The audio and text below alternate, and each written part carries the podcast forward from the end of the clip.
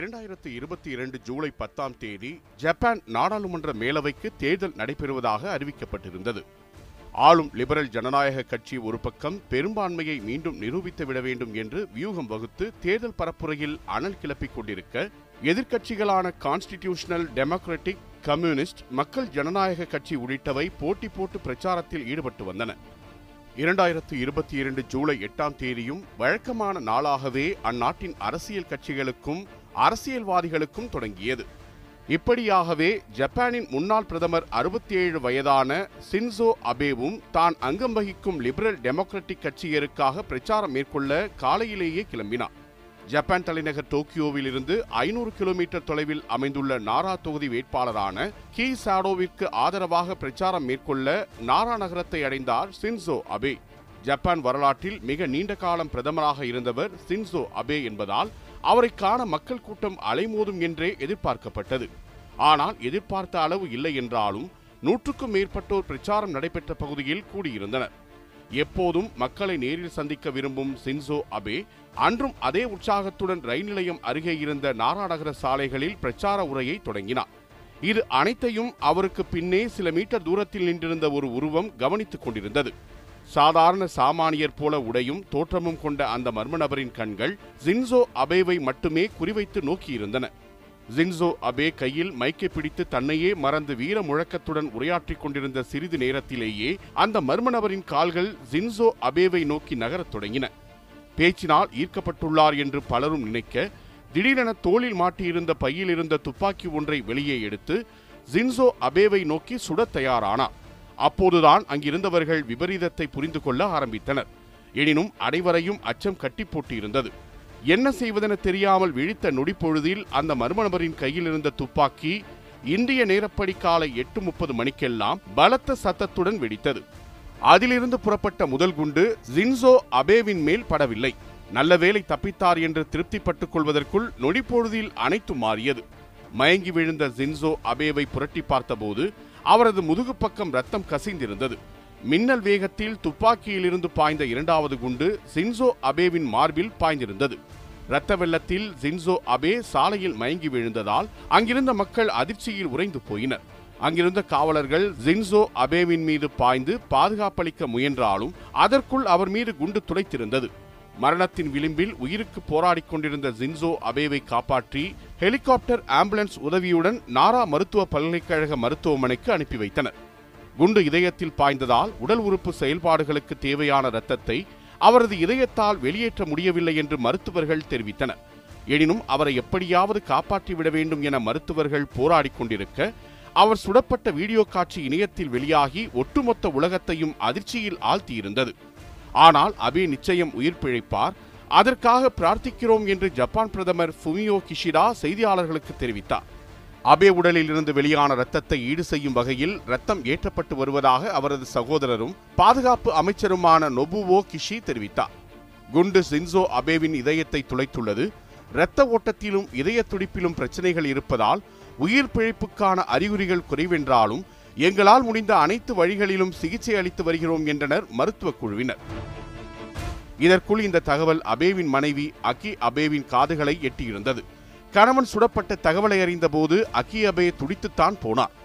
ஜின்சோ Abe நிச்சயம் பிழைத்து வருவார் என்று உலகம் முழுவதும் பெரும் தலைவர்களும் சாமானியரும் நம்பிக்கொண்டிருக்க பேரிடியாக வந்தது அந்த செய்தி. பல மணி நேரம் மருத்துவர்கள் தீவிரமாக போராடியும் அபேவை காப்பாற்ற முடியவில்லை. மருத்துவ சிகிச்சைகள் பலனளிக்காததால் ஜின்சோ அபே இறந்துவிட்டதாக மாலை ஐந்து மணி அளவில் அதிகாரப்பூர்வமாக அறிவிக்கப்பட்டது. இந்த துயர செய்தி உலகையே அதிர வைத்தது. ஜப்பான் அரசியல் வரலாற்றில் நீண்ட காலம் பிரதமர் பதவி வகித்தவர் ஜின்சோ அபே. இரண்டாயிரத்து ஆறாம் ஆண்டிலிருந்து இரண்டாயிரத்து இருபதாம் ஆண்டு வரை நான்கு முறை ஜப்பான் பிரதமராக பதவி வகித்துள்ளார்.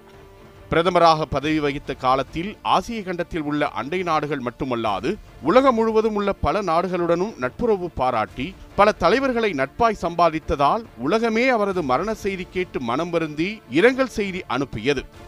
மரணப்படுக்கையில் ஜின்சோ அபே விழுவதற்கு முன்பாகவே துப்பாக்கிச்சூடு நடத்திய மர்ம நபரை போலீசார் மடக்கி பிடித்திருந்தனர். ஒரு தலைவரை சுட்டிருக்கிறோம் என்ற பிரஜையே இல்லாமல் அவர் கீழே விழும்போதும் அதை வேடிக்கை பார்த்து கொண்டு நின்றவரை போலீசார் கைது செய்தபோது போலீசாரே ஒரு கணம் இரண்டுதான் போனார்கள். யார் இந்த நபர்? எந்த இயக்கத்தைச் சேர்ந்தவர் என அடுக்கடுக்காக கேள்விகள் எழுந்தன. ஜின்சோ அபேவின் ஆதரவாளர்கள் தொண்டர்கள் பாதுகாவலர்கள் கூடியிருந்த பொதுமக்கள் என அனைவர் மனதிலும் கடும் அச்சத்துடன் கூடிய குழப்பமே நிலவியிருந்தது. எதற்காக இப்படி ஒரு பெரும் தலைவரை துப்பாக்கியால் சுட்டார்? தேர்தல் நெருங்கியிருந்த நிலையில் இது யாருடைய சதியாக இருக்கும்? அல்லது அந்த நபரின் தனிப்பட்ட விருப்பினால் நிகழ்த்தப்பட்டதா? முன்னாள் பிரதமருக்கு அளிக்கப்பட வேண்டிய பாதுகாப்பு என்ற வகையில் ஜின்சோ அபேவுக்கு பாதுகாப்பு அளிக்கப்பட்டதா? அல்லது பாதுகாப்பு குறைபாடுதான் துப்பாக்கிச் சூட்டுக்கு காரணமா என பல கேள்விகள் நாரா நகரத்தை சூழ்ந்திருந்தது. ஜின்சோ அபே எனது நம்பிக்கைக்குரிய நண்பர் அவர் பதவியில் இல்லாத போதும் எங்களது நட்பு தொடர்ந்தது. அவரை இழந்து வாடும் அவரது குடும்பத்தினருக்கு எனது ஆழ்ந்த இரங்கல்கள் என இரங்கல் கட்டுரை எழுதி அவருடன் இருக்கும் புகைப்படங்களை பதிவிட்டார் பிரதமர் மோடி. ஜின்சோ அபேவின் மறைவை அடுத்து ஜூலை ஒன்பதாம் தேதி துக்கம் அனுசரிக்கப்படும் என்றும் கொடி அரைக்கம்பத்தில் பறக்கவிடப்படும் எனவும் தமிழ்நாடு அரசும் மத்திய அரசும் அறிவித்தது. அமெரிக்காவின் ஜோ பைடன் ஆஸ்திரேலிய பிரதமர் அந்தோனி ஆல்பனிஸ் இங்கிலாந்தைச் சேர்ந்த Boris Johnson Ukraine Vladimir Zelensky நேட்டோவின் Jens Stoltenberg ஆகியோரோடு தைவான் கனடா ஐரோப்பா என உலகமே ஜின்சோ அபே இறப்பிற்கு இரங்கல் தெரிவித்தது.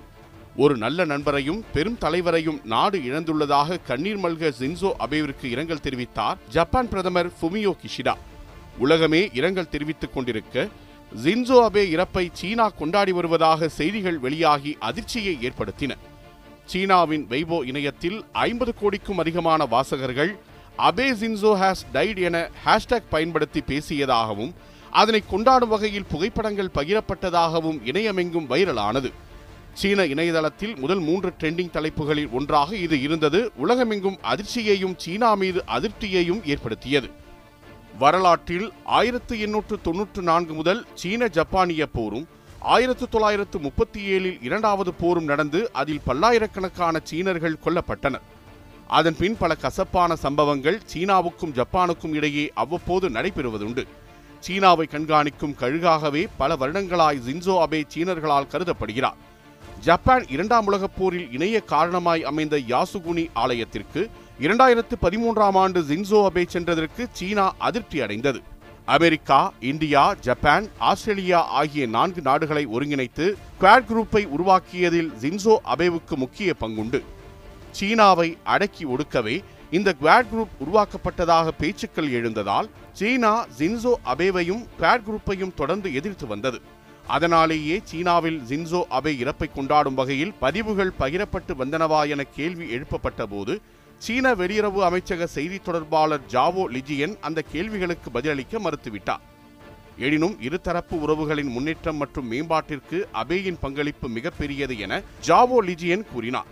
இந்த நிலையில்தான் இந்த படுகொலை சம்பவத்திற்கு அடுத்த நாள் அதாவது ஜூலை ஒன்பதாம் தேதி சீன அதிபர் ஜி ஜின்பிங்கிடம் இருந்து ஜின்சோ அபே மரணம் குறித்த அதிகாரப்பூர்வ இரங்கல் செய்தி வெளியானது.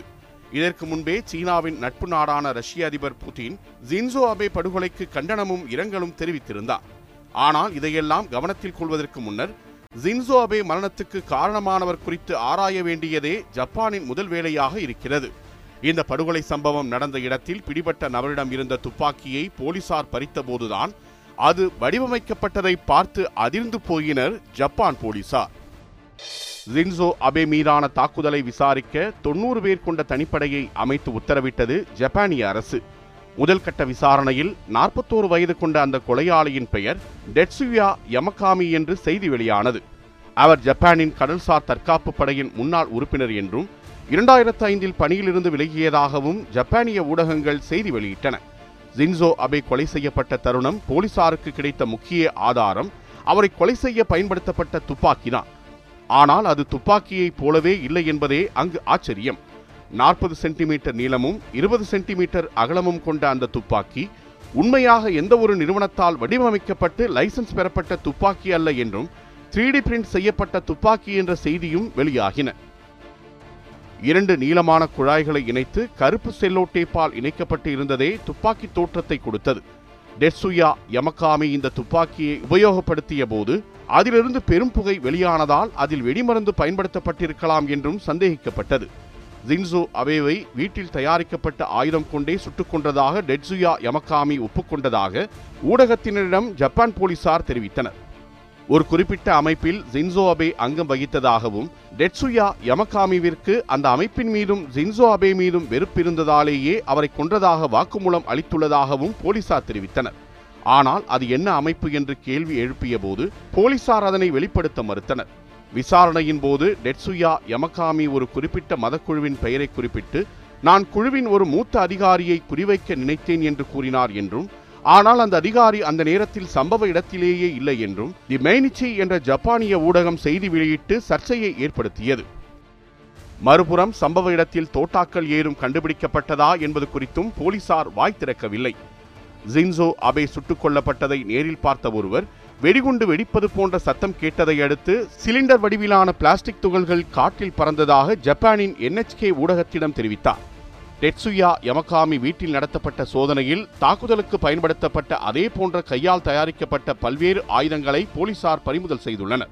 இந்த கொலை சம்பவத்திற்காக அவர் தனது வீட்டிலிருந்து ரயிலில் பயணித்து வந்திருக்கலாம் என்று சந்தேகப்படும் போலீசார் எவ்வளவு நேரம் சம்பவ இடத்தில் கொலையை நிகழ்த்த காத்திருந்தார் என்பதை ஊடகத்திடம் குறிப்பிடவில்லை. இதன் அடுத்த கட்டமாக முன்னாள் பிரதமரின் தேர்தல் பரப்புரைக்கு அளிக்கப்பட்ட பாதுகாப்பின் நிலை குறித்தும் விசாரணை மேற்கொள்ளப்படும். இப்படி பல்வேறு சந்தேகங்களுடன் ஜின்சோ அபேவின் கொலை பார்க்கப்படுவதற்கான காரணம் உலக தலைவர்களில் முக்கியமான ஒருவராக அவர் கருதப்படுவதால்தான். ஜப்பானின் அரசியலமைப்பு தேசிய டைட் என்றே அழைக்கப்படுகிறது. இரு அவைகளை கொண்ட ஜப்பானின் நாடாளுமன்றம் நானூற்று எண்பது உறுப்பினர்களை கொண்ட பிரதிநிதிகள் கீழவையையும் இருநூற்று நாற்பத்தி இரண்டு உறுப்பினர்களை கொண்ட மேல் சபையையும் கொண்டது. இத்தகைய ஜப்பானிய நாடாளுமன்ற அமைப்பு உருவான காலத்திலிருந்தே ஜின்சோ அபேவின் குடும்பமும் ஜப்பானிய அரசில் பங்கு வகித்து வருகிறது. ஜின்சோ அபேவின் தாத்தா கிஷி நோபுசுகே ஆயிரத்து தொள்ளாயிரத்து ஐம்பத்தி ஏழு முதல் ஆயிரத்து தொள்ளாயிரத்து அறுபதுக்கு இடையிலான காலகட்டம் வரை ஜப்பானின் பிரதமராக இருந்தவர். இவரது மகன் ஷின்டாரோ அபேவுக்கும் யோகோ கிஷி தம்பரிக்கும் ஆயிரத்து தொள்ளாயிரத்து ஐம்பத்தி நான்கு செப்டம்பர் இருபத்தோராம் தேதி மகனாக பிறந்தவர்தான் ஜின்சோ அபே. ஆயிரத்து தொள்ளாயிரத்து எழுபத்தி ஏழில் டோக்கியோவில் உள்ள சேக்கே பல்கலைக்கழகத்தில் அரசியல் அறிவியலில் பட்டம் பெற்ற ஜின்சோ அபே அமெரிக்காவின் தெற்கு கலிபோர்னியா பல்கலைக்கழகத்தில் பொதுக் கொள்கைகள் குறித்து கல்வி கற்றார். கல்லூரி படிப்பை முடித்ததும் ஆயிரத்து தொள்ளாயிரத்து எழுபத்தொன்பதில் வெளிநாடுகளில் தன்னை விரிவுபடுத்திக் கொண்ட கோபி ஸ்டீல் நிறுவனத்தில் பணிபுரிய தொடங்கினார். ஆயிரத்து தொள்ளாயிரத்து எண்பத்தி இரண்டில் லிபரல் டெமோக்ராட்டிக் கட்சி வெற்றி பெற்று ஆட்சி அமைத்ததால் அதில் ஜின்சோவின் தந்தை ஜிண்டாரோ அபேவிற்கு வெளியுறவுத்துறை அமைச்சர் பதவி வழங்கப்பட்டது. ஆரம்பத்திலிருந்தே தனது தந்தையின் அரசியலுக்கு ஆதரவாக இருந்த ஜின்சோ அபே அமைச்சகத்திலும் உதவியாக இருக்க தனது பணியை விட்டுவிட்டு வெளியுறவு அமைச்சகத்திலும் ஆளும் லிபரல் டெமோக்ராட்டிக் கட்சியிலும் புதிய பதவிகளை வகித்தார். இதன் மூலமே ஜப்பானிய அரசியலில் களமாடத் தொடங்கினார். தந்தையின் இறப்புக்கு பிறகு ஆயிரத்து தொள்ளாயிரத்து தொன்னூற்று மூன்றில் யமகுச்சியின் தென்மேற்கு மாகாணத்தை பிரதிநிதித்துவப்படுத்தும் எல்டிபி கட்சி சார்பாக தேர்தலை சந்தித்து வெற்றி பெற்று சட்டமன்ற உறுப்பினராக தேர்ந்தெடுக்கப்பட்டார். இரண்டாயிரத்து ஐந்தாம் ஆண்டு பிரதமராக இருந்த ஜுனிச்சிரோ கொய்சுமியின் அரசின் கீழ் தலைமை அமைச்சரவை செயலாளராக நியமிக்கப்பட்டார் ஜின்சோ அபே. அப்போது வடகொரியாவில் சிக்கித் தவித்த ஜப்பானிய மக்களை மீண்டும் நாட்டிற்கு கொண்டு வருவதற்கான பேச்சுவார்த்தைகளை நடத்தியதன் மூலம் ஜப்பான் மக்களின் மதிப்பை பெற்றார். அதே ஆண்டு எல்டிபி கட்சியின் தலைவராகவும் தேர்ந்தெடுக்கப்பட்டார். இதுவே அவரை அடுத்த பிரதமராக பதவியேற்க வழிவகை செய்யும் அடித்தளமாய் அமைந்தது. ஜப்பானிய பொருளாதார சீர்திருத்தங்களை மேற்பார்வையிடுவது அதே நேரத்தில் வடகொரியா ஆயுத செயல்பாடுகள் மீது கடுமையான நிலைப்பாட்டை எடுத்தது. தென்கொரியா மற்றும் சீனா மேலான விமர்சனங்கள் என ஜின்சோ அபேவின் அடுத்தடுத்த செயல்பாடுகள் இரண்டாயிரத்து ஆறாம் ஆண்டு முதல் முறையாக அவர் ஜப்பானின் பிரதமராக பதவியேற்க உதவியது. ஆனால் அது நீண்ட நாட்களுக்கு நிலைக்கவில்லை. ஓர் ஆண்டிலேயே ஒரு புறம் ஜின்சோ அபே ஆட்சி சரிய தொடங்க மறுபுறம் தனது உடல்நலக்குறைவால் இரண்டாயிரத்து ஏழில் தனது பிரதமர் பதவியை ராஜினாமா செய்தார். ஆனால் ஐந்து ஆண்டுகள் தீவிர சிகிச்சைக்கு பிறகு இரண்டாயிரத்து பனிரெண்டாம் ஆண்டில் மீண்டு வந்து மீண்டும் லிபரல் டெமோக்ராட்டிக் கட்சிக்கு புத்துணர்ச்சி அளித்தார் ஜின்சோ அபே. அதே வருடம் மீண்டும் வெற்றி பெற்று இரண்டாவது முறையாக பிரதமர் ஆனார் அவரது கொள்கைகள் அபேனோமிக்ஸ் கொள்கை என பெயரிடப்பட்டு செய்திகள் வெளியாகின. சீனாவுடனான ஜப்பானின் உறவுகள் ஆரம்பத்தில் கடினமானதாகவும் கசப்பானதாகவும் இருந்தாலும் இரண்டாயிரத்து பதிமூன்றாம் ஆண்டு பெய்ஜிங்கில் நடைபெற்ற அபெக் உச்சி மாநாட்டில் சீன தலைவர் ஜி ஜின்பிங்கை சந்தித்த பிறகு மேம்படத் தொடங்கியது.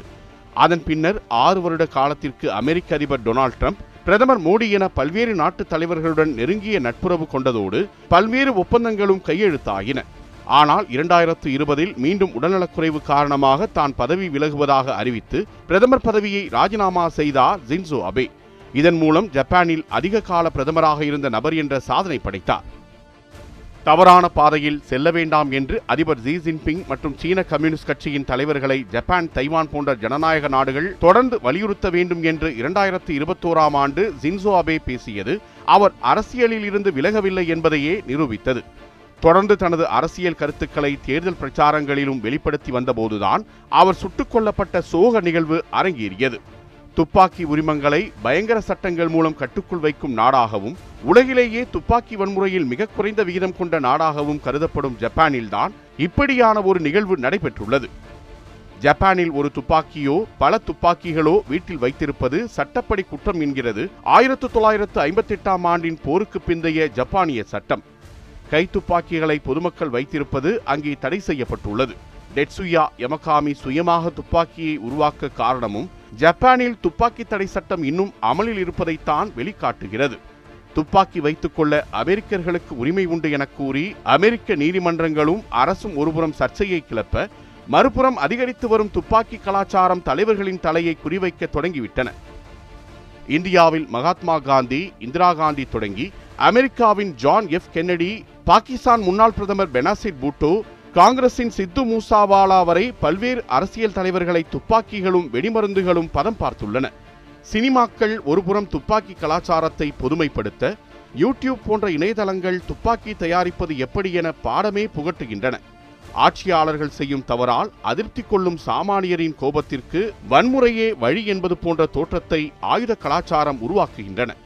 ஆனால் ஜின்சோ அபே போன்ற பெரும் தலைவர் கொல்லப்பட்டதற்கு பின்னால் ஆயுத கலாச்சாரம்தான் காரணமா? அல்லது சர்வதேச சூழ்ச்சி உள்ளதா என்பதே நம் முன் இருக்கும் ஒரே கேள்வி.